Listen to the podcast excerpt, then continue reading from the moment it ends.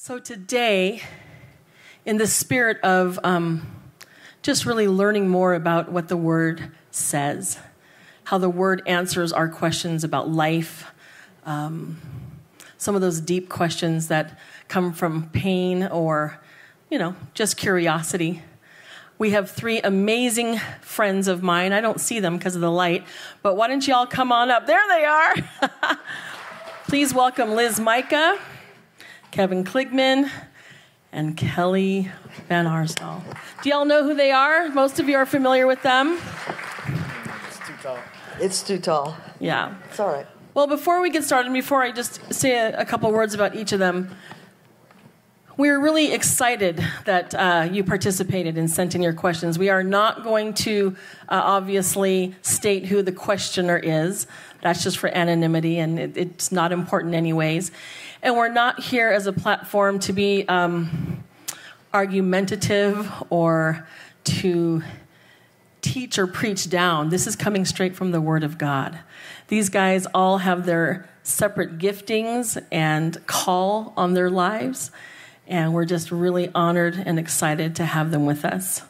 Um, Liz went to Salt Lake Theological Seminary, the Vine Ministries, and Development Associates International, and got some diplomas from those places.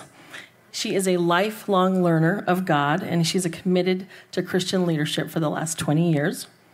She specializes in administering schools that train Christian leaders, and most of her focus is to assist in creating opportunities to help others find their potential, not in just the goodness of God, but in the fact that God knows them, also being known by God. So, and here at the Adventure, she has facilitated our Central Valley School of Ministry and many of our Bible classes. So, would you welcome her today?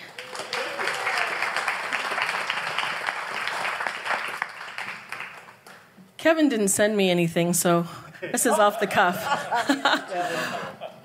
yeah, super humble. Um, come on you know, Kevin uh, and his beautiful wife, Shenna, um, God sent them, placed them back in the Philippines. How many years ago now? Four? Five? Five years ago. And you know, interesting circumstances, but God had a plan. It was kind of like a, I don't know, just God worked the way He wanted to work. And He had a huge, and has a huge call on their lives. They went there with faith and trust and with a vision in their hearts and mind. And they planted one church, and today they have 10. 10 churches. Isn't that amazing? All glory to God, right? All glory to God. They're just, they follow what God calls them, and they have a burning passion to see people saved and uh, to be filled with the Holy Spirit and to become disciples. So we're thankful to have him. And as well, we are thankful to have Kelly. Kelly is the pastor of our Adventure Fort campus, and he and his beautiful wife, Amy, and their two boys. What did I say? Adventure Fort. What did I say? Adventure Fort. Oh, I said Adventure Fork. American Fork. See, no, did anybody catch that? Okay. Say something next time. Just lay me out, okay? Um, American Fork Campus. Thanks, Kelly. And they've been down there. They've been living down there for three years and uh, just really following the vision that God's given them. And it's uh, tough soil, but God is doing some great things, and He's got a great future for that, that campus down there. He has a Master's of Divinity from Liberty Baptist Theological Seminary and an emphasis in discipleship and theology. And he specialized in the defense of women in church leadership. Yeah, let's give him a hand.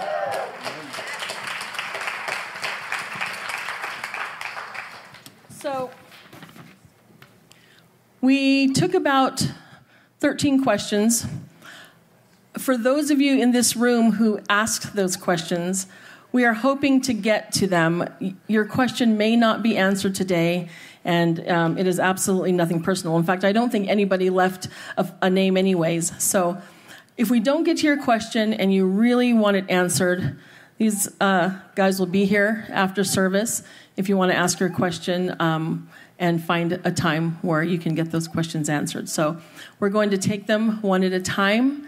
And let's pray before we get started. I think this is going to be a time of um, just really hearing what the Lord has to say.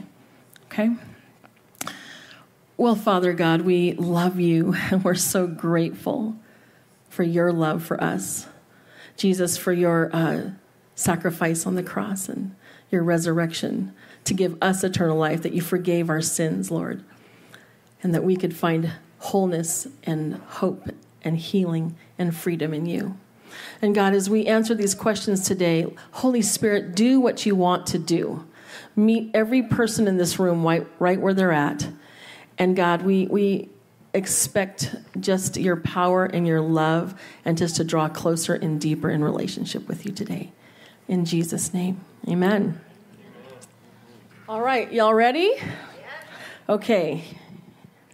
First question How do you let go of the past and move forward and let go of the pain when every day there is a reminder that someone is gone forever and you don't know for sure that they even made it to heaven? Kevin, would you like to start? I'm supposed to stand up. No, this is such a hard question because it's obvious that the person who asked this question has lost somebody that they care about, that has really meant something to them, and they're struggling with the idea that they don't know what happened to them. And I think the first thing and the first answer to this question, let's just touched the heart of the question, is that God, we can trust that God loved the person that passed more than we do.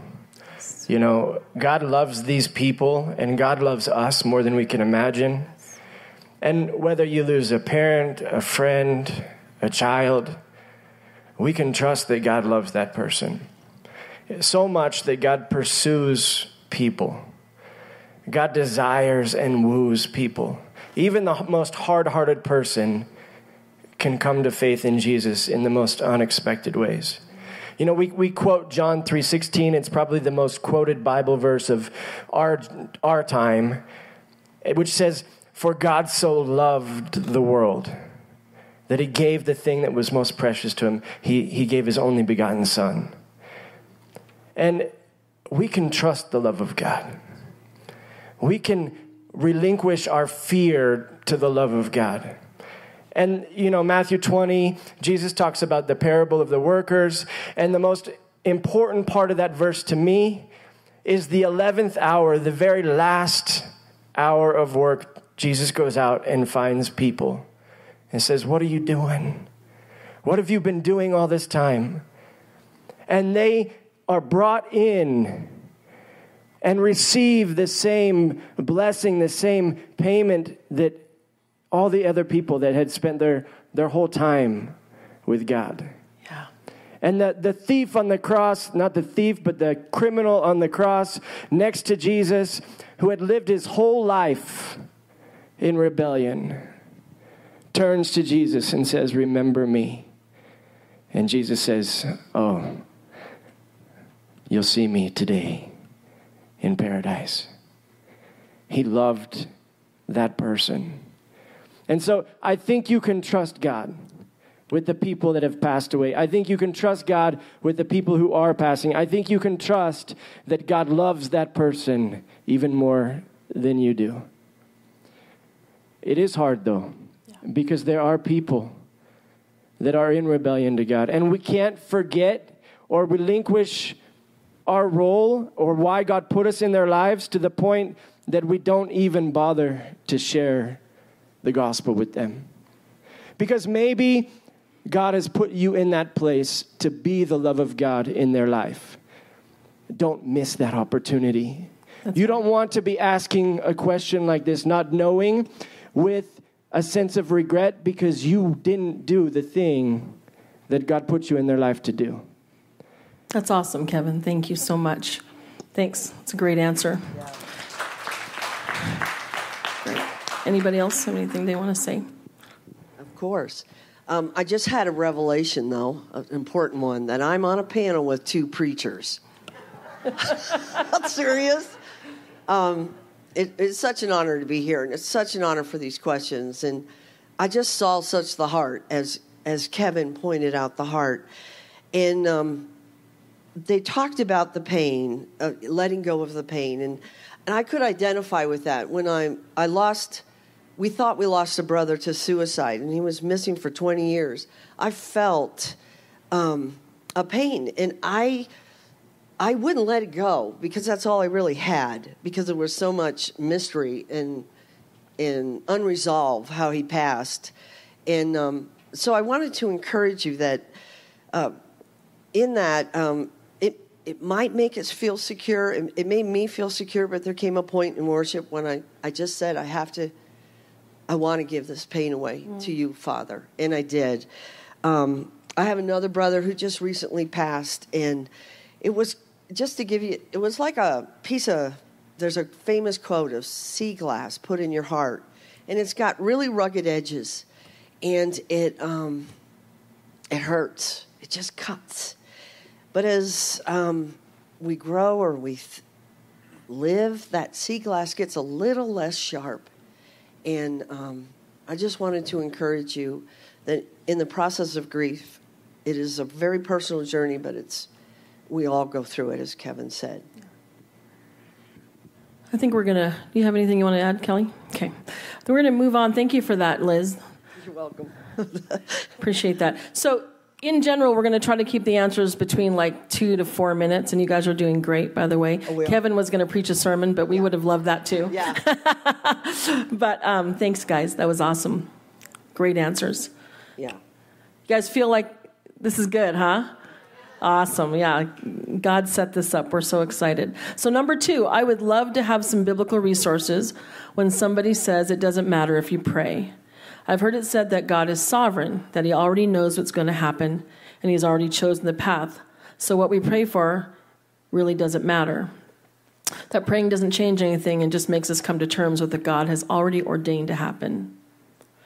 I've also heard this when it comes to witnessing that it doesn't matter if we tell people about Christ or not, because those that are chosen to be saved will hear, and we don't need to worry about it. Is there really no choice because God is sovereign and the choices are already made? Um, what I want to share first is just a little bit of my learning process when um, I got to seminary. There was people from all kinds of denominations and all kinds of belief systems. So I really identified when someone says, "Can you give me the biblical resources?" When somebody says, and you're going to find out in the body of Christ that somebody says quite a bit, even in your own family. You know, right. I, I, always say to my husband, uh, or so, you know, I just say, I don't even know if two people have the same doctor because we have such a personal relationship with God our Father. But in seminary, I learned to respect and I learned to listen and to hear because theology is studying the Word of God. But as you study the Word of God, many believers study the Word of God, but they come out with doctrine. They come out with decisions that they believe that God is speaking through the Word of God. And some of those are different on how you look at the Holy Spirit, the role of the Holy Spirit, women, all kinds of issues. And so I I learned to respect, but then we are fortunate that those body of believers started denominations, started movements. We're part of one. We're part of the Four Square movement, which I think is amazing because our our understanding God is still we're still working at it. We're still he's still still moving on earth. He's still doing things. And recently, I'd say in the last I don't know, years, 100 years, we're seeing the Holy Spirit take a different role or a bigger role, I should say. And that's how the Foursquare movement got. And so you're here, you know, and um, people have studied the Word of God. People have said um, that they believe that these is what God is showing, but we still have a lot of space for our brothers and sisters all over Salt Lake City, all over the world, the Baptists, the um, Presbyterians, the Lutherans. I can't even name them all. But the core beliefs are all the gospel, what God created in the gospel, and the core beliefs of who God is, who Jesus is. And we have this room. So when they said biblical resources, I felt like I wanted to lay a groundwork on um, that everyone's going to have different things to say. And the number one source is the Word of God and going to it. And I know that's can be daunting and overwhelming for some of us. That's, I mean, I remember reading the Word of God for years and like really? You can't just talk straight? Because help me, I'm not getting it. And uh, I just kept on it, and, and now I'm getting it. But um, it, it's, it's just a, a, a journey, and God will answer all your questions. He will. And that's my whole walk with God is, Lord, what about this? What about that? And so he'll answer it. So I wanted to talk into that. Thank you, Liz. With that said, I'm going to give a shot at, at really giving a, a biblical approach to this question because, um, as, as Liz said, it's really important that we look at all these different types of concepts. And one study of sovereign election, you'll see that there's a lot of different thoughts. And I think when, when I read this, I, I really, it, my heart really went out to it because I think we've all had this question before, right? And I know Pete Clibben's there smiling at me because he knows where I'm going with this.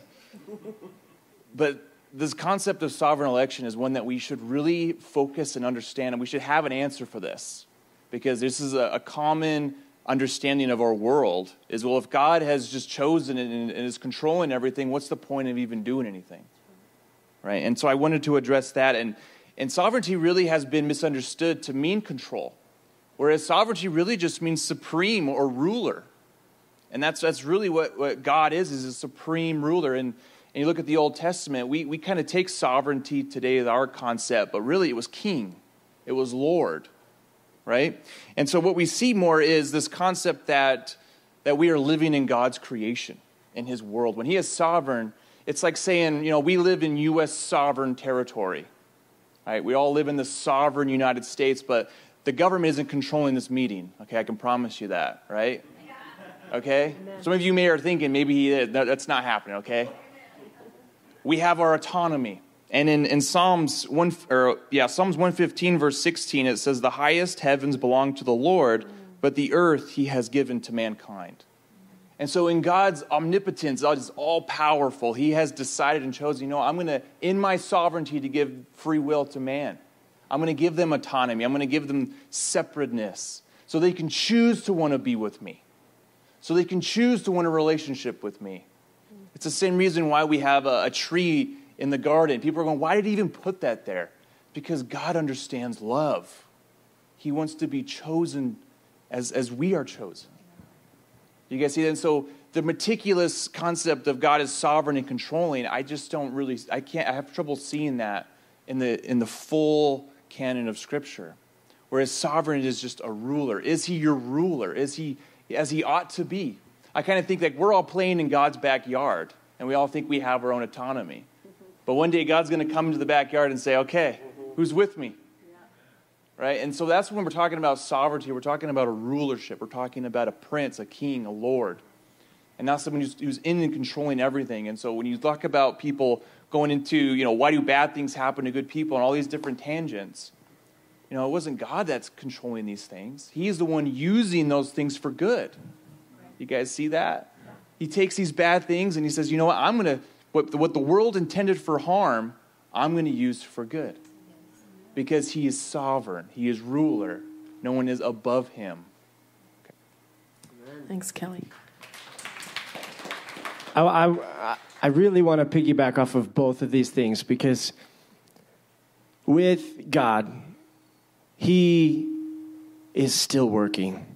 He is moving. And He didn't just create the, wor- the world and say, I'm, I'm out either. And he has a desire to see people come to him. And he created you, and he wants to use you with his desire. He made you for a purpose. You're here for a purpose. And he wants you to know him through these things, through prayer. There is power in prayer, guys. There is. I've experienced it, I've seen it in countless ways that I couldn't even begin to start to tell you. James 5 says Elijah, he was a man just like me, just like you. But when he prayed to God, the rain stopped for years. And God wants to work in us through these things. He doesn't have to, but He wants to, so that you can know His power. He wants you to pray so that you can know who He is and the way He works. Because when you pray to God and you say, God, I can't do something, I need you to work, and He works, you understand something about Him that you would never have understood any other way. You understand His power in this world. And when you go out and maybe He could have revealed Himself to people all by Himself, I'm sure He does and can, but when He sends you to do it, you get to see His power working in that person, and it changes you. So there is power in prayer. There is power in the things that God has for you to do to transform your life, to transform somebody else's life, and to change this world. Amen? Thanks. Okay. Thanks, Kevin. It's awesome. Okay, number three. Interesting question or statement. Monogamy is a new concept. Why now, and does the Bible say only monogamy? Why not polygamy? Kelly. That's a good question. Um, I, I don't know who asked this question. I don't know if they're coming from, you know, monogamy being a new concept to them. Um, but really, monogamy was how we were created.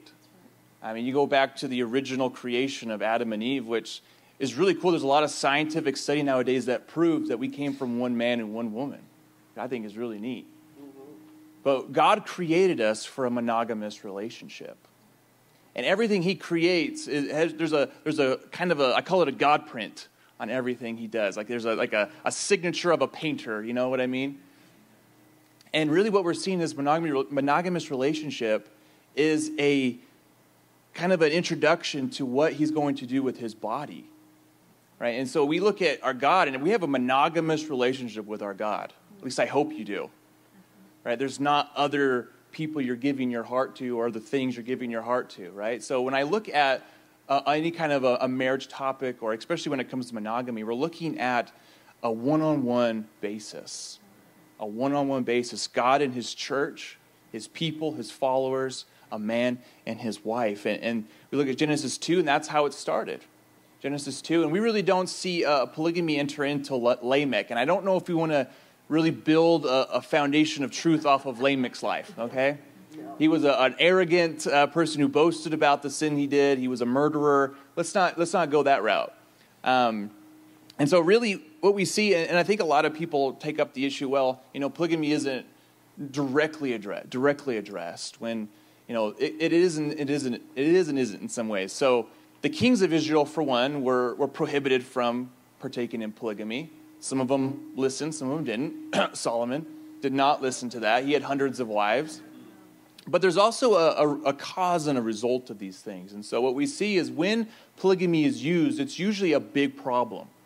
It's usually a big problem. When, when Solomon, for example, had hundreds of wives come in, some of them were foreign wives, pagan wives, they brought in a lot of those pagan gods with them, which ended up actually corrupting a lot of Israel's society and, and brought them into these other gods. And you look at, at, at Jacob, at, at many other examples of that, there was a lot of issues. I mean, you look at the Middle East and all the tension, it can really go down because Abraham and Sarah got a little impatient with Hagar, right? And so we see these problems arise out of polygamy. And, and it, again, it just comes back to the, the, the, the main purpose of a monogamous relationship, which is a reflection of God and his believers. Thanks, Kelly. And there, there are Bible verses that directly ad- address polygamy too. Uh, 1 Corinthians chapter 7, verse 2 says, you know, this is something that brings in sexual temptation. Therefore, each man should have his own wife, and each wife should have her own husband. Because of the sexual temptation that this brings, there are bad things that come from it.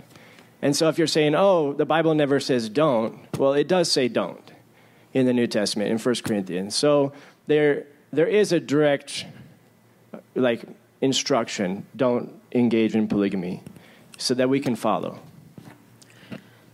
We could also add that um, I think it's really interesting that there aren't uh, women who have lots of husbands.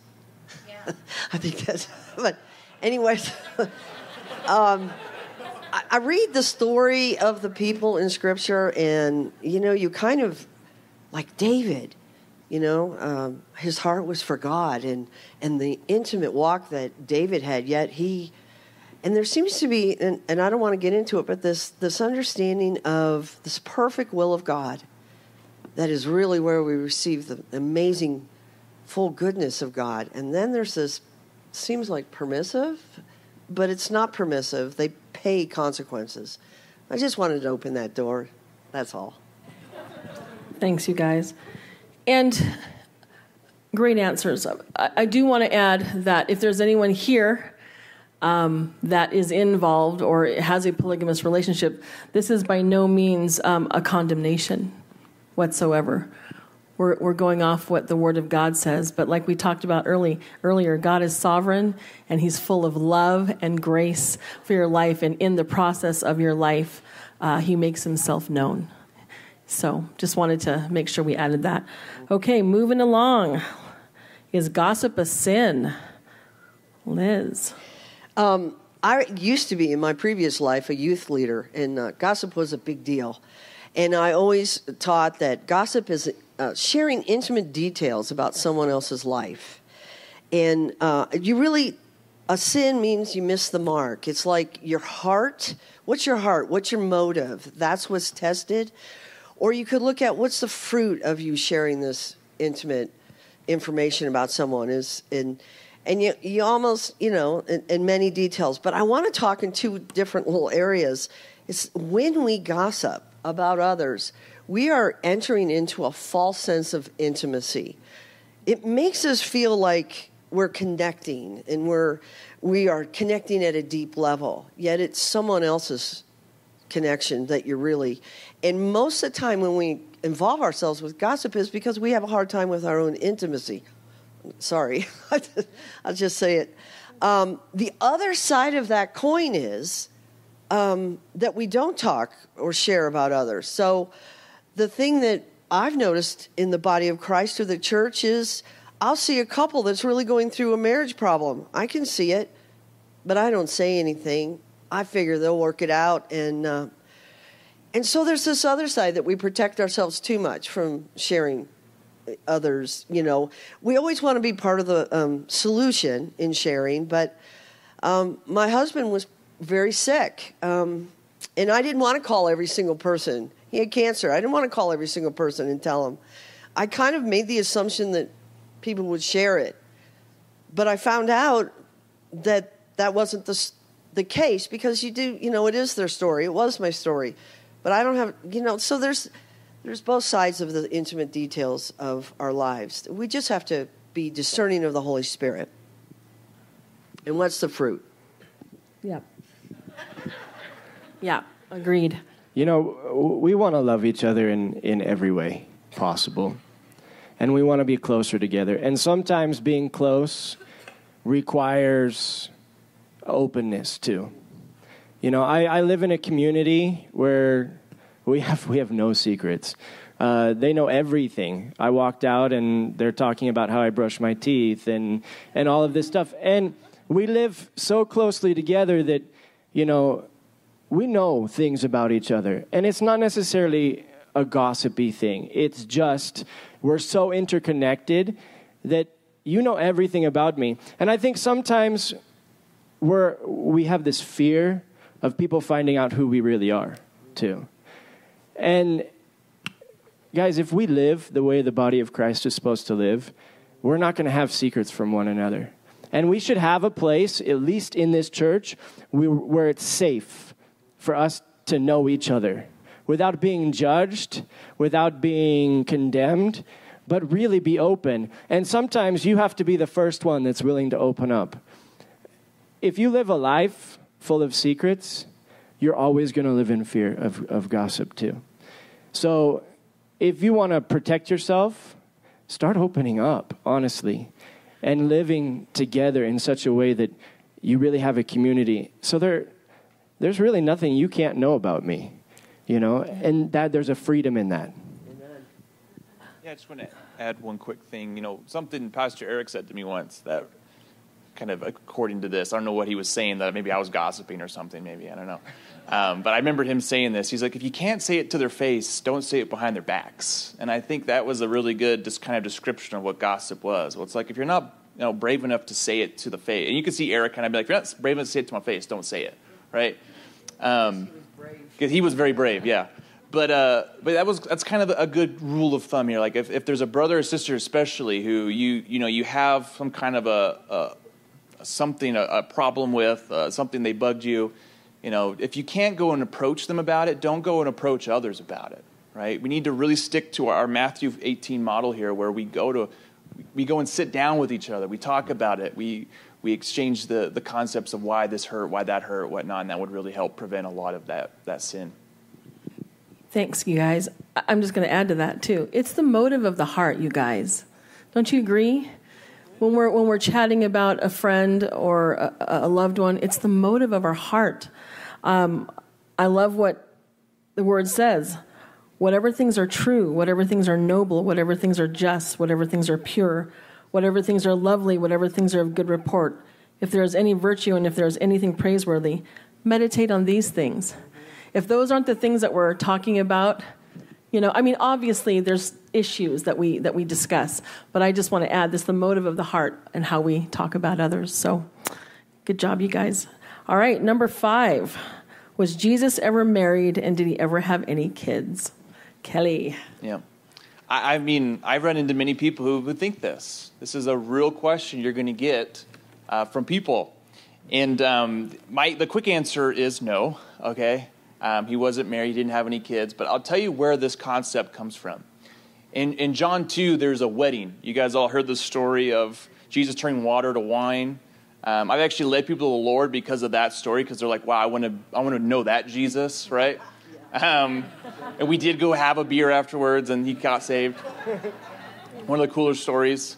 Um, I think he came last time I preached here. It was, it was fun to, to, re, to you know, remember that. Um, but it's the, the wedding of Cana. Uh, the disciples are invited to, to this wedding. And that's usually the, the, the kind of concept behind people who hold to this is that that was his wedding. That was Jesus' wedding. And really, the, the quickest way to, to kind of poke at that a little bit is to ask, Are you invited to your own wedding? I wasn't invited to my wedding. I, I was kind of obliged to be there. right? Obliged? My wife hopefully didn't hear that. Um, I wanted to be there. How's that? There you go. Um, and so, yeah, I mean, that's that's really the only place I've seen where that people go to to say try to try to use that. Um, obviously, Da Vinci Code and all that fun stuff is, is out there. Um, but again, Scripture holds to the fact that we just there's just nothing to prove that Jesus was married, that he had kids, and if that's the only thing to stand on, it's a really, really uh, broken concept. There, I've heard this many times also, and there's you have to be careful of arguments from silence. And I've heard people say, "Well, it never said he didn't," and this is just, this is called uh, an argument from silence. And there's a lot of these out there where people just say, oh, well, the Bible didn't say not to. It didn't say didn't, and they're not, they're not understanding the story or the narrative of, of what was going on. And the, I'm pretty sure that the Bible would have talked about such an important thing in Jesus' life. The disciples would have talked about this. You know, this isn't something that would have been small in the ministry of Jesus. So the fact that they didn't is more proof that it didn't happen than just saying, well, they didn't say he wasn't married. That's good. And then just to, oh, did you want to say something? I'm sorry, Liz. And just to piggyback off that, the next question was Did Mary and Joseph have any other children besides Jesus? Yes, they did. did. Um, my wife, she took one of those ancestry.com tests and found out she's like 10% Jewish. And I was like, maybe like you're related to Jesus, right? Um, I was like, you, you are the Da Vinci Code. No. Um, no, the, the Bible does say that he had brothers, that he had sisters. Um, a couple of them you, you, you, read about. So James mm-hmm. um, was a brother of Jesus. He ended up being one of the overseers, if not the overseer, of the uh, Jerusalem church and was martyred. You guys ever read the book of Jude? That was Jesus' brother. Um, we also hear about uh, Joseph. We hear about Simon. Um, we don't know any of the sisters' names, unfortunately, but yes, he, he was a, a family man. Um, although he, his family didn't kind of rejected him in his ministry, uh, but many of them came to him after they after he had risen, which you you can't really. You're like, okay, yeah, he said he was. Yes, he, he was who he says he was. So um, Yeah. Uh, I just want to talk about maybe an implication of this because I get this a lot. Where where I minister, there's a lot of the a lot of Catholicism, and and they really focus on the holiness and virginity of Mary. And so there's an implication that they really want to stay away from that Mary had other children. But it's very clear that she had other other children, that Jesus had brothers and sisters, and that Mary was blessed among women but she wasn't a deity. She wasn't elevated to any status of, of godhood or, or holiness beyond anybody else. She needed salvation just like we did. That's good, Kevin. Thank you. So we have a few minutes left. We are going to go to a, the last question of the day, I think, for this morning. How can you forgive someone that has hurt you and done so many terrible things to you all your life, and now as a believer you're expected to just let them all go? How can you let go and give God your heart and soul when you've been hurt so much by people that should have protected you and didn't? But now as a believer you're expected to give God everything. Good question. It's a deep question. Well, I want to show deep respect for whoever asked this question because um, I, I can't even imagine what you've experienced, but I can only speak into my experiences or my understanding. It, and, and I just recognize it's a very hard place to be. Forgiving someone is a release for you from them and from the harm. It doesn't mean that you forget, it doesn't mean that uh, everyone doesn't pay the consequences. It doesn't mean that you don't have to have healthy boundaries, that reconciliation has to look very unique for the situation that you experienced. Um, but it can release you from whatever happened. So in in my life, I was betrayed by someone very close to me, and um, I couldn't I couldn't forgive. I mean, I didn't know how, so I just kept pressing in and taking it level by level by level because I knew if I stayed where I was, they would own me. Yeah. And I didn't want to be owned by the harm. I didn't want to be owned by the, the things that had happened to me.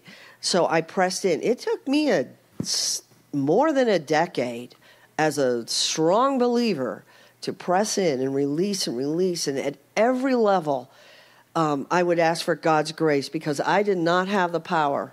It wasn't in me. But with God's grace, level by level by level, and I sit here free, completely free from that. And I rejoice. Amen. Yep. Amen. Praise the Lord. It has no hold on me. In fact, it's empowered me. It's made me the woman I am. And so, there you go. Yeah. Yeah. You know, he who has been forgiven much loves much. It's when I read things like this, I look at all the mistakes I made, all the things I've done to hurt people in my life, and I've made a lot of mistakes. And I've hurt, I've hurt people. And, you know, when somebody does something to me, or I feel betrayed, or I feel hurt, it, it's easy for me, easier for me to forgive because of how much I've been forgiven. Mm, amen. And I look at the amount of forgiveness that God has bestowed upon me. Right.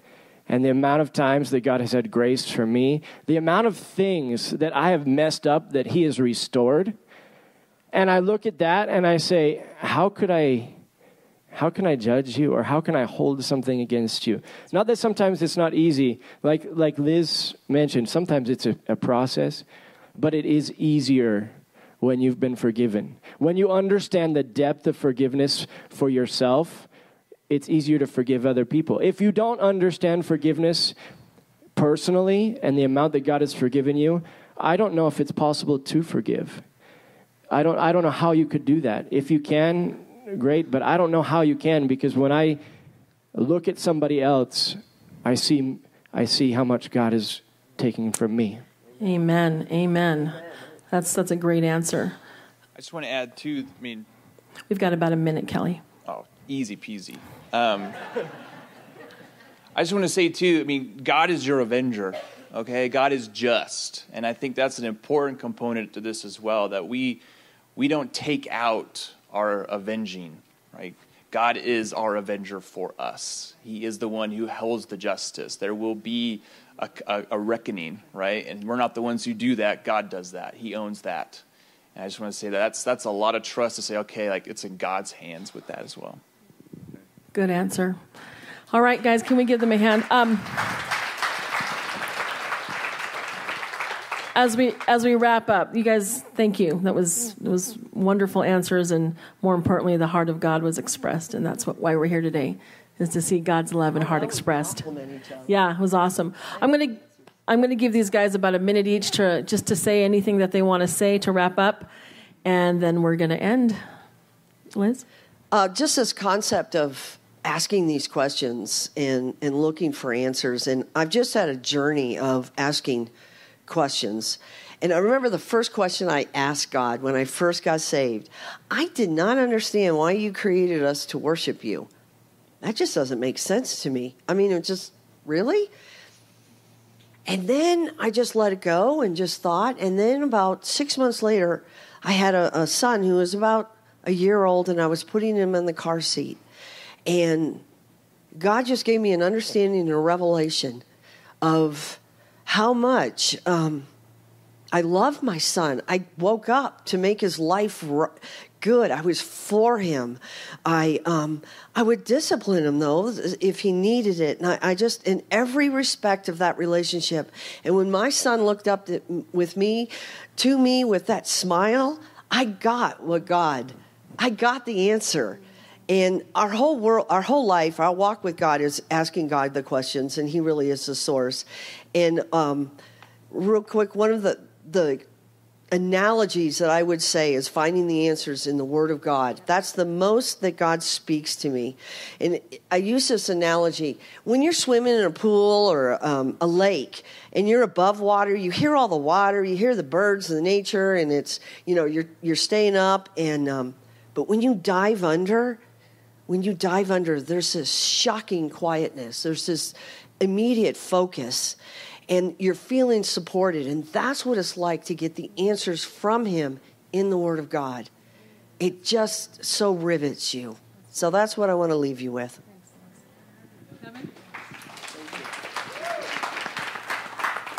I, I think it's great that we have this question and answering. I think it's great that people can express their hearts through the questions they have. And everything that we're saying, you, you can experience this and know God in His Word yourself.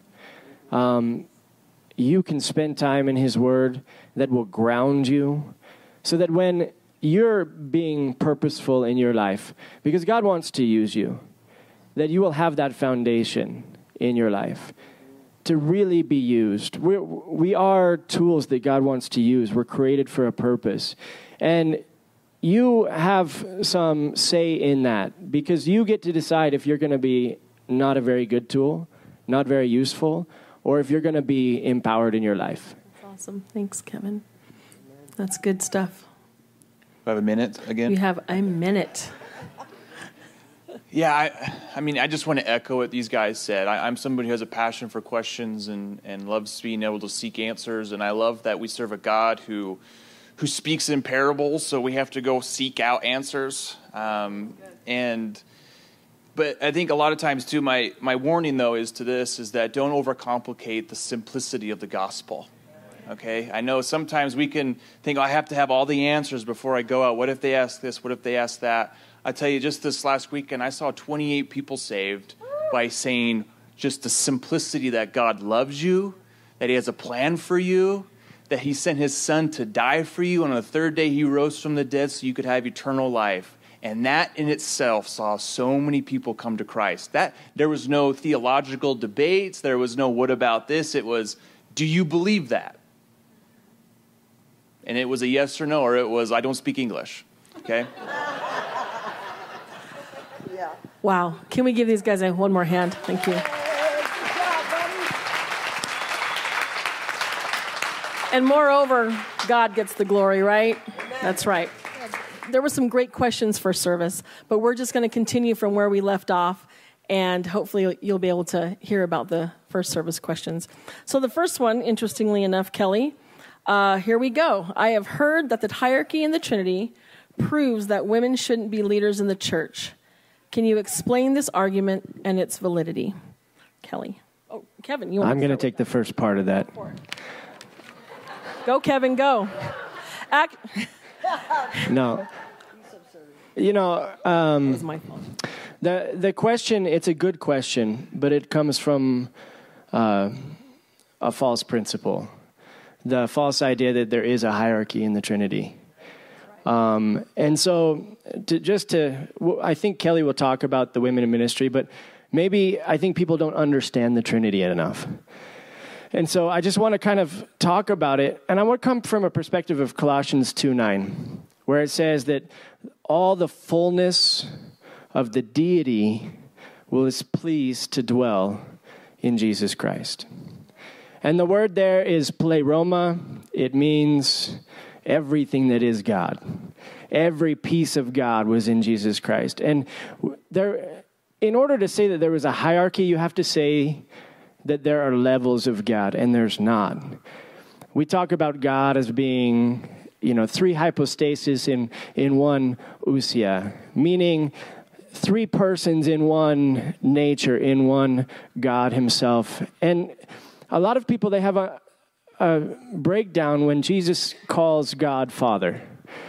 And when Jesus became the, the Son of God, and, and this is really addressed in Philippians chapter 2, where it says, being in very nature God, being God Himself, He did not consider equality with God something to be grasped, meaning He did not care about the status, the position, the power, the, the, all the things that came with being God. Instead, He humbled Himself to become a man. And God being Himself, in order to complete the actions that He wanted to do for us in saving us, separated Himself. And part of that meant humbling Himself. And when Jesus humbled Himself by choice, He then submitted Himself to the Father. You know, Jesus could not, as a man, keep the universe from falling apart. You know, God had to be God while Jesus became man to save us. And so, even though he lowered himself and humbled himself before God, there was never a hierarchy. He's not a created being like the angels were. God was always God. And you see Jesus in the very beginning of creation. You see God, Jesus, and the Holy Spirit in, in the whole creation story. And if you read, you know, John, it says, In the beginning was the Word, the Word was God. And it goes on more. And, but God was what he always was. And God always was God, Jesus, and the Holy Spirit. Even the old Israelites, even the ancient Near East people believed that there was God who was able to be in separate forms. They called it the two powers of heaven. They understood and accepted that God could be multiple things at the same time. It's hard for us though because we can't. And I think sometimes in our in our western thinking, we want God to be like us. And so we try and put God in something that we can relate to. And I can't be eternal and uh, omniscient and omnipotent while being me, but God can. And so we, we need to understand the Trinity without restricting him to the hierarchy of that statement and understand that God is great. God has always been God. Jesus has always been God. And they've always been one since the beginning, before the beginning, before anything. So that's the first part of that. Amen. Thanks, Kevin. I concur. No, um, no I, I mean, uh, you know, Pastor Kevin hit it right on on the head. I mean, this is an argument. Um, it, it, the the kind of the technical term, since people wanted somebody or somebody who asked this wanted to kind of explained, um, it's called eternal functional subordination. Is the kind of the theological concept here, and, and that Jesus, as he was on earth, had a lesser glory than the Father, and therefore there is this subordination aspect. And what we've done, and is what kind of theologians have done, especially here, it's a very American concept, unfortunately. The, the theologians outside of the United States are going, What are you guys doing? This isn't right. Um, but really, what, what we see here is a mixture between uh, the Trinity of what God does and who God is, and they're blurred together to try to come up with a certain type of concept and that's where we get this. We see this concept used a lot in complementarian circles, obviously, with the prohibition of women in church leadership. If you ever have a conversation with that, that's most likely going to be a, a, touching point for them, as we'll look at the Trinity and how there's eternal functional subordination with Jesus, how, how he submits to the Father, and, and therefore there we should kind of recreate that in church, and that's therefore the woman is supposed to be subordinate, submissive to the husband, and there so and there goes kind of the whole concept and how that doctrine is created. But as as Pastor Kevin clearly stated, that we just don't see that in the Trinity. Um, when you look at the, the Nicene Trinity concept, which is really the Orthodox concept of the Trinity, where the Nicene uh, Council was the first ones to really come up with this, we, we don't see that. We don't have any kind of sense of, uh, of hierarchical standpoint. They're not thinking this way. It's a very new concept uh, compared to the kind of the, the ancient church and where it's coming from. And so we really shouldn't take these types of things as as something that we i mean i wouldn't even talk about it in most gender debates most likely i think it's something that we sh- it's, it's a separate topic in my opinion i think it comes up and that's why we address it at times but really it's a it's a completely separate topic in the gender debate argument. Um, you really won't see a lot of that. It's, a, it's an older concept, probably 25, 30 years ago. This was something that came up with. Um, but theologians today, and a lot of even complementarian theologians, are going, You're right, we, we probably shouldn't be using this anymore. Um, but that's kind of where it comes from. And as you, if you look at the, the Athanasian Creed and those types of things that are coming out of the early church, um, it's all about Jesus and God being equal in power and glory and all other things. There's no hierarchy or subordination to be found there. Yes, I am woman. and yes, I realize I'm on a panel with two preachers. And yes, after the first service, I realized I almost fell off my chair. So I have a very short chair and they're very tall. So um, this is a real, uh, I'm going to just address the women shouldn't be leaders in the church. I've read every book on it, I've um, studied it. It's a very hard issue. It's always been a hard issue. When I started my, my faith walk, I was in a church that didn't support women in leadership, didn't allow women to teach. And my spirit grieved, but I didn't understand everything. And then um, I didn't want someone else to tell me this issue. This is my father we're talking about. This is me. This is, wait, dad, what, what's going on? And I needed to know for myself I wanted him to speak to me because you can go on both sides, and these guys did phenomenal jobs on explaining it. You can go on both sides, you can defend almost. And I went to the Word, I went to the Scriptures, I went to the Bible, and I studied uh, from God what He said about this, about women, and of course in leadership, how He created us before the fall. And I saw and I felt such a purity. And why did it have to go so bad so fast, Lord? and then I studied Jesus, what Jesus did. And I was studying the Samaritan woman, and I'm like, oh my gosh, he trusted her. He cut across all cultures to, to give her the message of the gospel. That just blew me away. And Mary had a revelation of who God was and put the perfume on his feet. And then the one that blows me away the most is when Jesus, in his resurrection, he comes, and the witness is a woman. And, and in so many, in that culture, women couldn't be a credible witness. That, that wasn't their place. So I saw Jesus just go against what the culture was trying to define and what he, he rose and what he did with women in leadership. And so, uh, if I could just say, you know, so many times you're going to hear arguments, and they're going to take some obscure scriptures, and obscure is maybe a, a small word, but um, you're going to see them use those scriptures in in context and in culture. You, you have to read them, but I I'm seeing what God is speaking to me and what Jesus did, and I'm. Um, I'm, I'm, I want uh, women to be empowered, and I want, and we're in a church that we have a woman pastor, so I support it. What? Yeah. Amen. Sorry. Amen. Thanks for those answers. Not to mention Deborah in the Old Testament, am I right? You know, she was a prophetess, a judge, a writer, and she is the one that led the army. God put her in that position. So it's really hard to make an argument that women can't be in leadership when God put one there. All right, question number two How are we to address the issue of abortion in today's political climate as Christians? Kevin, and just before he answers that, we're not here to be political guys. We're not here to, to, to drum up arguments or um, debates. We're going to the Word of God and to the heart of God today. Understood? Uh, yeah, actually, that's exactly where I want to go. Um, I think in our society right now, everybody has a voice. And I think sometimes we get a little off track about where our voice should be heard and what we should be doing with our voice. You know, the Bible uh, protects life, the Bible embraces the life, the Bible says that life is precious. But actually, I don't really want to talk necessarily about abortion specifically. I want to talk about politics, right? Oh, yeah. Honestly, no, I do because No, I want to talk about understanding what our job is, is as the church. That's good. In relation to politics.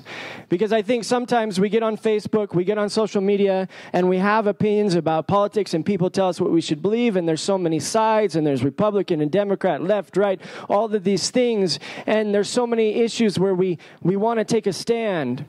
Honestly, if you want to be in politics, go run for the Senate. Go be in politics. But if you want to make a difference, Start making a difference in people's life. You cannot change abortion Amen. on Facebook. You cannot change political issues on Facebook. That's not going to help the issues. You want to help with abortion or that issue and you feel strongly about it, then start loving the young girls who are struggling. Find somebody who's, who's pregnant and be a safe place for them. Start teaching people that kids are a blessing and stop treating your kids or other people's kids like a burden. These are, these are issues of society that the church can have an impact locally. You can have an impact on these issues in your own homes. You have a feeling about immigration? Well, start impacting the immigrants that are around you. You have a feeling about, about these, these major political issues, you can start making the change in your family. You can start making the change in your community. You can start making these changes in, in your circles instead of just being political. And you know, Jesus tried, they, they tried to trap Jesus politically right? We see this. They handed him a, uh, they asked him what he felt about taxes. And what they were really asking him was, what do you feel about the political, political climate where Rome is over us? Should we, should we get involved with that? And he said, whose image is on that coin that you're going to pay? And they says, and they handed to him, Caesar's image was on that. He says, Give to Caesar what Caesar's, give to God what's God. What he was saying was, This isn't about politics, this is about people. This is about you and your heart, and you belong to God. And Jesus didn't get involved in politics, his politics were kingdom politics. And as a church, honestly, I'm begging you guys, stop being Facebook politicians and start being Christians in your families, in your communities, and in your neighborhoods. Amen. Great answer. Amen. Um, I mean, the only thing I want to add is a, is a story. Um, you guys ever? I mean, I, not many of you have heard this story, um, but uh, some of you may have. But let me tell you the story of Harv. Um, Harv was born in, in 1832. His mom was a 17 year old girl and uh, found out she was pregnant. Obviously, anybody in that position, especially in that time, it's a little horrifying. And it was, especially during that time, a very taboo situation to be in. Well, she ended up giving uh, birth to this little boy. His name was Harv. Um, and she ended up meeting a, a, great young guy later in life named William Arlen. They got married and had many sons and daughters after that. Harv grows up and he marries uh, a lady named uh, Jenny Meyer. And Jenny Meyer and Harv have a wonderful family together. They have many sons and daughters.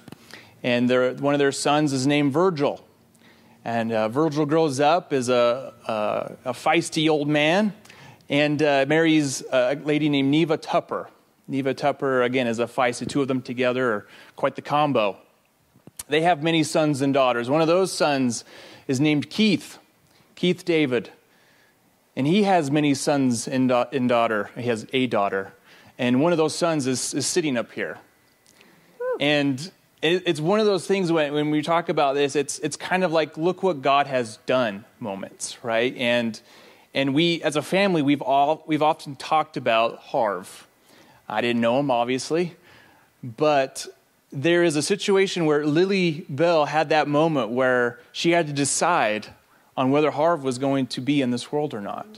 And God has taken that and has just expounded it and blown it up into this huge glorific- glorification of himself through Harv. I mean, we have pastor after pastor that are from this line of Harv. We have people who believe and are serving God in powerful ways through this family of, of, of mine, which I'm blessed to be a part of. And, you know, a lot of times we look back and go, man, it's because Lily Bell was like, I'm going to have this baby. You know, you just, and I just think God can really move through the generations of generations of people. So a lot of times when and I'm, I think about this topic, I think of the story of Harv and Lily Bell, who probably had this, this idea of, well, we just get, let's just get it taken care of. You know what I mean? At 17 in the 1830s, I mean, I think it was 1832, Harv was born in 1830, it became illegal. And so we, we made the, the barrier by two years. So we don't know what happened. We don't know who the father was. We don't know any of that information. No one to this day knows who the father is. My dad will often say that we looked like Virgil, who looked like Harv. And so a lot of times, the way I look would have been this other guy that we don't know. And so a lot of times when I think about this, this topic, it's, it's a really a, uh, it's a, a personal one for myself in that regard, since the fact that if that would have happened, I wouldn't be sitting here in front of you today speaking on this, and, and many others wouldn't be as well. What a powerful story, Kelly. Thank you. And just as a reminder to any young woman or or young man um, who has been through that or is contemplating that, First of all, if you have if you've been through that, and y'all have heard my story, so you know, um, there's there's no condemnation. God loves you. Jesus loves you. Is that the best choice? Absolutely not. But we make choices that aren't always God's best for us. So if you've gone through that, know that Jesus' forgiveness is for you. You are covered by the blood of Jesus in that. And he wants you to find healing and wholeness in that. And if you happen to be contemplating that, Listen to what Kelly had to say. God has great plans for every baby that is conceived. Great plans, great purpose. So let that be an encouragement to you. Thanks, guys. All right, number three, how can we sharpen our discernment as the enemy seeks to deceive the believer with lies and quiet schemes of destruction? Good question. Kelly, I believe you wanted to. Yeah, this is a great question. Um, and one that I think we, we get addressed a lot as pastors is, is this concept of discernment. And, you know, for me, I, I kind of go back as, as a pupil and disciple of Eric Van which I know many of you were. Um, I, I kind of go straight to this concept of understanding how to fight. How do we fight our battles? And that to, to realize that we are in a fight. Mm-hmm. I think that's probably the first step is realizing as a Christian that we are in a constant battle every day. And there's no timeouts. The enemy doesn't take a timeout to say, you know, I'm going to give you a break today. Right? As you guys know, he's going to just pound it after over and over and over again. And so we have to first understand how to fight. You know, and, and a lot of times, you know, I look at my own life and, and, people who I might be talking with, and man, we walk into into battle with a sword fight, and we're carrying like a pool noodle, right? We just like we don't know the Word of God, right? We, we have these concepts that we think we know. It, it's kind of the shallowness. So for me, when, when it comes into to sharpening and discernment, as the enemy seeks to deceive the believer with lies, is you have to understand what is a lie and what is not a lie. And that comes from really understanding what God's Word has to say, because that is our offensive weapon in this fight we take it right back to him. You look at how Jesus uh, fought the enemy in the wilderness. He took scripture he says, Well, you know what? God says this, and God says that. God said throughout the entire narrative that we see. And that's how he fought his battles, and that's how he set it up. You're going to fight battles, and you're going to have to know what lies and what truth is. And that's found in the Word of God. The second part I would kind of add to that, too, is take time to listen to the Spirit. Take time to listen to the Spirit. Find some quiet time with you and God because you have the Word of God leading you. He's your offensive weapon. And then with listening to the Spirit, you kind of get an idea of, of what's going on internally. Because, I mean, the Pharisees knew the Word of God, right? They had these concepts, like they were scriptorians. They understood the Word of God better than probably most of us would today. I mean, that's all they did was debate and argue over what the Bible had to say, right? But they were missing out on the Spirit, the empowerment that comes from being with God, listening to Him, going on internally, what is happening internally. Because so many times God will open something up when we're reading, when we're in quietness, of something we gotta, man, I gotta give this to you, God. I'm struggling with this, whatever that is. And that's part of that as well, because the enemy obviously is gonna go for your, your weak points, the chinks in the armor, right? And the Holy Spirit allow kind of points those out to us so that we can kind of identify those and, and, and build those up in Him. Uh, I just I was reminded of Hebrews four twelve. It says the word of God is like a two edged sword, and it says that it it pierces, but it discerns the thoughts and the hearts of people, and the, word of God becomes your rock. If you don't have the word of God in you, you're you're really you don't know how to navigate these situations. And when you have these situations where you don't know what's a truth or a lie, like Kelly said, or you have a difficult choice to make, and sometimes in our life there's choices that it doesn't seem like there's a right answer. And sometimes there's so much sin that causes so much brokenness that you don't know what to do. And when you have the Word of God in your life, it anchors you, it holds you, and it becomes that thing that that helps you through these situations. And I've been through so many situations personally where I had a theoretical knowledge of the Word of God, and then something would happen and everything would make sense. I would go through this this battle, and I go through a lot of battles where we're at. I mean, we come, I come in the Philippines. We've had demons cast out. We've had people healed. I've seen people raised from the dead. We've seen so many spiritual battles happen. I had even somebody last week come and try and kill me who was demon, demon possessed. And the word of God that was theoretical, it was in me, anchored me in those situations. And we have so many difficult situations that we, we go through. And the way to prepare yourself is really put the word of God in your heart. And it is living, it is active, it is spiritual. It's not just head knowledge, it's heart knowledge, and it's life knowledge. Mm-hmm. Amen. Just to build on that, um, discernment is a, a, spiritual discernment that I would talk about. And as they said, you know, it's built on knowing the truth, it's built on submitting to the Holy Spirit, but you grow in discernment. You know, the first time, discernment to me is like a wisdom. You walk in and you're discerning that you, you know, it's not necessarily said, but you're discerning you should do something or or not do something. Or fear is is somewhat somewhat of a discernment. Um, and just give you the idea is that you you learn and you grow into it by submitting to the Holy Spirit, and then afterwards you go, "Wow, thank you, Lord, for showing that to me. Thank you." There was a time I was in a grocery store, and I still don't understand it to this day. I think I was in a state where the lottery just came out, and they want to sell me a lottery ticket. I just got this overwhelming discernment not to. I still to this day don't quite understand. I suspect I was going to win and be a millionaire and my whole life would change. I don't know. But it's that idea that we don't have to know. Discernment is really this inner wisdom from God that we're discerning how what to do. Thanks, Liz. Great answers.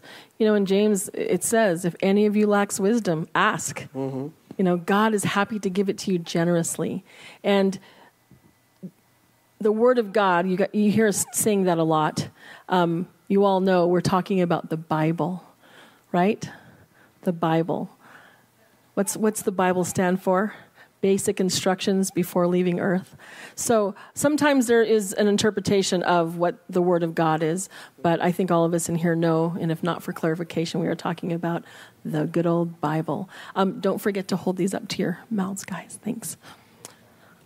All right, so the next one. Um, this is a little bit of a long one, and uh, I'm going to try to get through the question as quickly as possible. Can you do yoga as a believer? I have heard both sides. Some people believe that even sitting in a yoga pose equals worshiping another god. I kind of reject that because you could accidentally sit in a yoga pose. You could just be stretching and end up in a yoga pose. They use yoga poses in sports to stretch. I am more of a, um, let's see, you're coming from God's perspective here. Um, a friend teaches holy yoga and it is very Christ centered. She plays worship music as has a verse from the Bible that's the theme for the class. She uses the names of the poses, but that's about the only traditional yoga part. Um, most things definitely definitely all glory all focus jesus christ and god of the bible that doesn't make sense i'm sorry about that um, so i guess what this person is asking we're, to, we're going to cut that off. And if, if, you're the one that answered the question i'm not trying to cut your question off um, but i think we have the gist of what you're asking. Uh, and i think kevin's going to start off with this one. Yeah you can start um, so when we look at this when we when anything is presented to us in our culture today and it says, um, should you do this or is this of God? Uh, we study the Word of God, and out of that we get uh, some doctrines. We get our set of beliefs, and and we know. But there's a thing called I would call conviction, and our conviction is what we decide for God. So, um, and it's informed by Scripture. It's so for me personally, my um, conviction is not to do yoga, and my reasons are uh, that it uh, implies it, the root is uh, worshiping an idol, and there's all kinds of things that can connect me, which these guys are going to do a much better job at. So my conviction before God is not to, but it's it's my my decision through my understanding of the Word of God in my relationship and my experiences. I have a lot of experience in setting people free in deliverance. So I, there's certain areas that I'm very just very strong on. I just don't want to even give the illusion of, of entanglement. Um, and that's my conviction. I work with refugees. Um, a lot of them are from Africa in different countries, and they have convictions. And one of their convictions um, is on alcohol. In, in Africa, there's no such thing as social drinking. You're either drunk or you don't drink. And so when they come here and they form churches, they they're inside their doctrines. They want there there won't be any drinking because that's that's their experience and that's their understanding of the word of God. And I honor that conviction and I don't you know, I don't I mean, to me, that's their decision they made before God. And so that's just some things to consider when anything comes forward and says, Should I do this? Thanks, Liz. Yeah, with that, there's, there's the flip side of that, which is the freedom that God has given us. And Titus talks about, Titus 1 says, To the pure, all things are pure. And, and Paul addresses this a lot because there's a lot of, should I do this? You know, there, there's people who are eating food sacrificed to idols.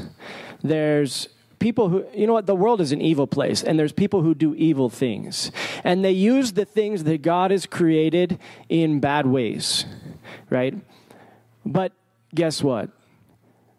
God in us has the ability to redeem these things.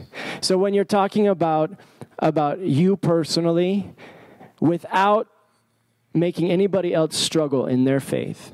You have freedom. You have freedom to eat whatever you want. You don't have to restrict your diet to anything other than what God has given you and blessed you with. Because God has given you these things, and you can be thankful that God has given you these things.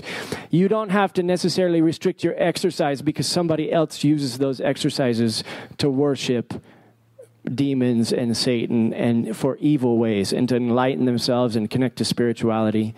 But this is the freedom that God has given us. And we need to understand that we can walk in this freedom. And we have our only concern is not ourselves, but other people. And if we're around somebody who's really convicted. Maybe they came from a spiritual background where they were oppressed by things such as yoga. You want to be careful. You don't want to make them stumble.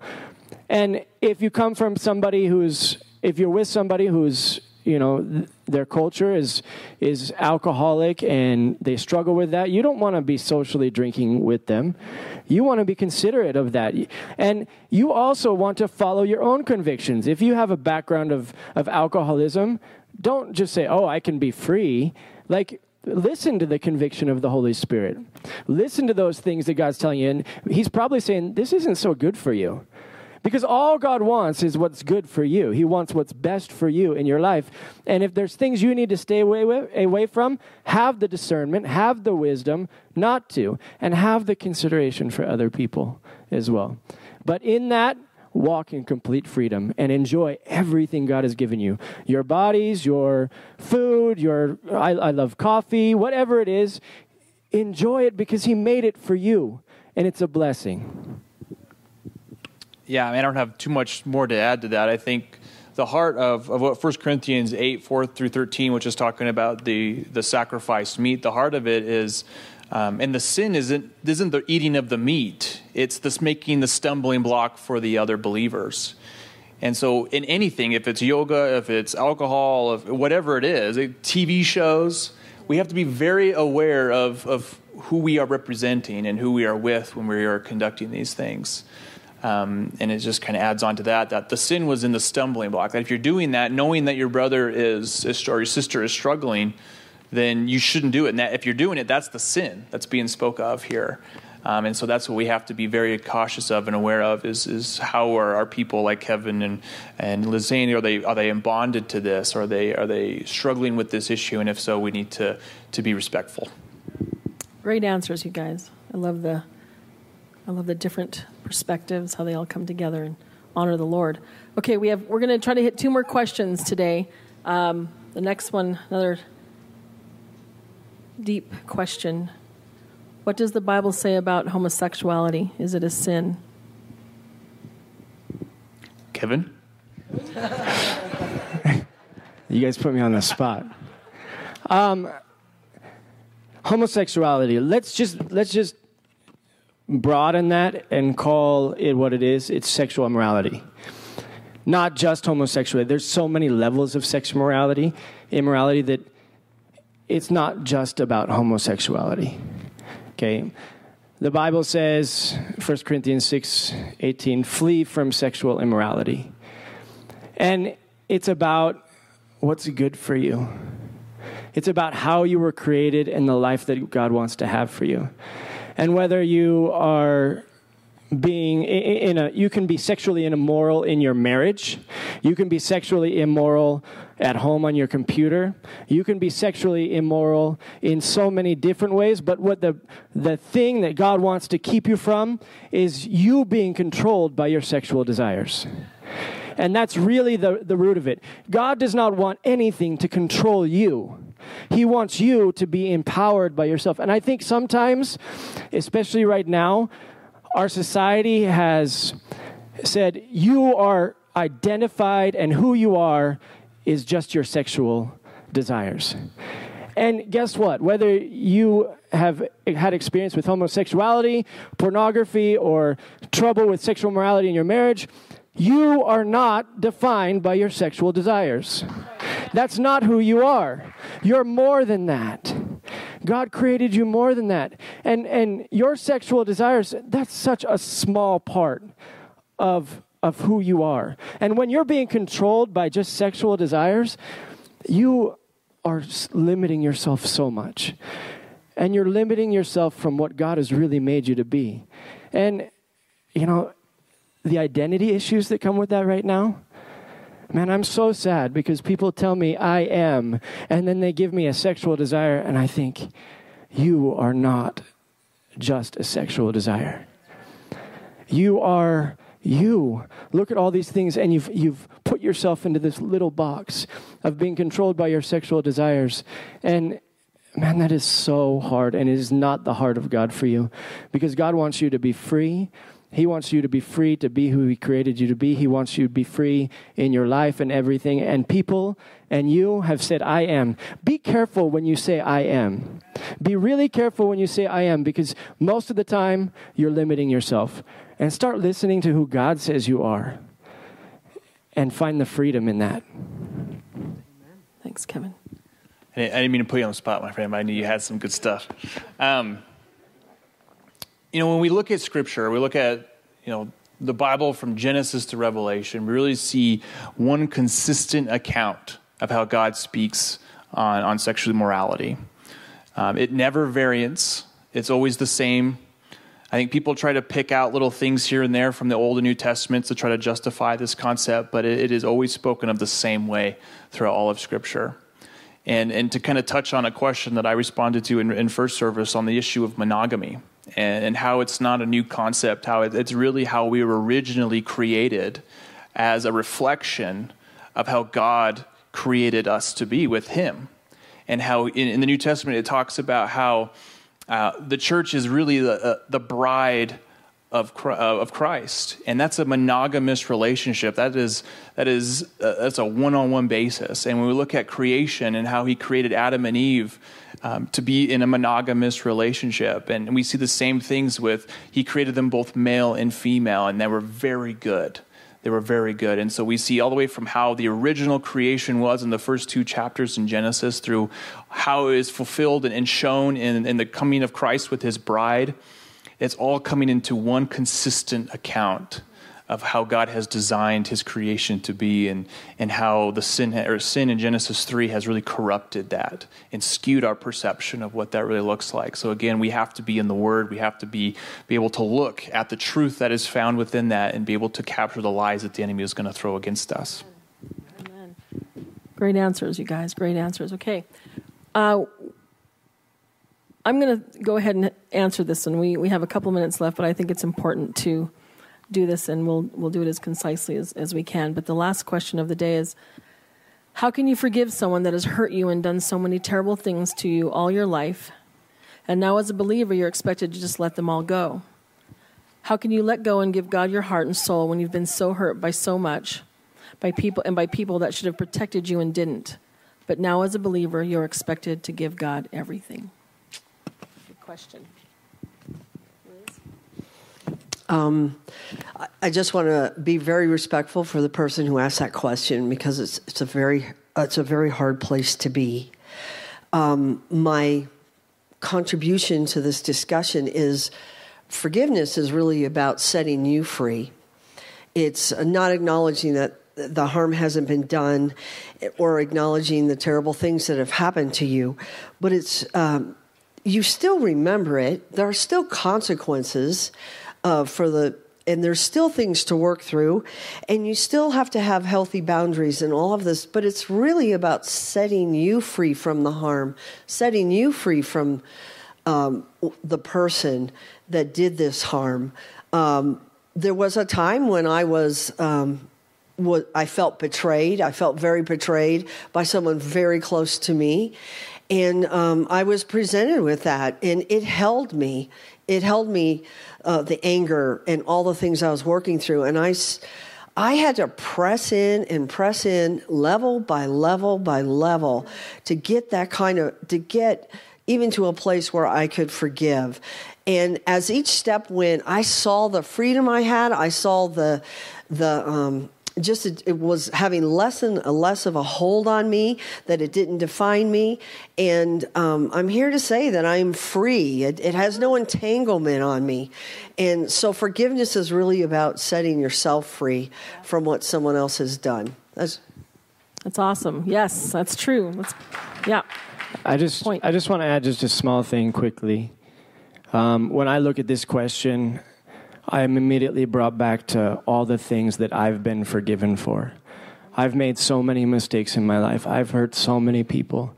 And when I look at this and I see how much God has forgiven me for, how much God has restored in my life, and all the things that God has done and brought me through to restore me and to bring me to where I am, I can't, how can I not forgive somebody else? How can I hold something against somebody else? Not that it's not hard, but it makes it easier because I know how much I've been forgiven for. And so it helps me. The Bible says, He who has forgiven much loves much. And man, I'm there. Yeah, and just to, to add to that as well, um, you know, it says in the Bible that God is our avenger and that he is the one who takes on the justice. And, and I think that's something that we need to really hold on to as well that it's not in our hands to take vengeance when we are hurt or when we're put in these places, that it's really it's God who, who, who is going to act out that justice. And if you know your worth and your value to Him, you know that He is a protective Father and that He is going to, to make, be the avenger for you. He is going to stand in your place. Um, and so there's a lot of, of freedom, like Liz was saying, in that concept that I don't have to retaliate. I don't have to do anything because God is my, my justice. God is my avenger. I think that's an important part of that component. Thanks, you guys. Great answers to, to that and great questions, don't you think, first of all? And didn't they do a great job? Let's say thank you, yeah. Our, our heart and desire through this question and answer to, uh, today is that God would be glorified, that we would grow together in wisdom and stature and, and just really grow together as we learn and as we allow the Holy Spirit to deepen our relationship with Him. But speaking of forgiveness, uh, we're going to just end today by that reminder that the basis of all the knowledge, which too much knowledge puffs up. We know that, right? But the basis of learning who God is, the beginning point is that He forgave us first. Amen? He loved us so much. The Father loves us. He has always loved us and will always love us. And He did so that He gave His only Son to die on a cross to forgive our sins, past, present, and future.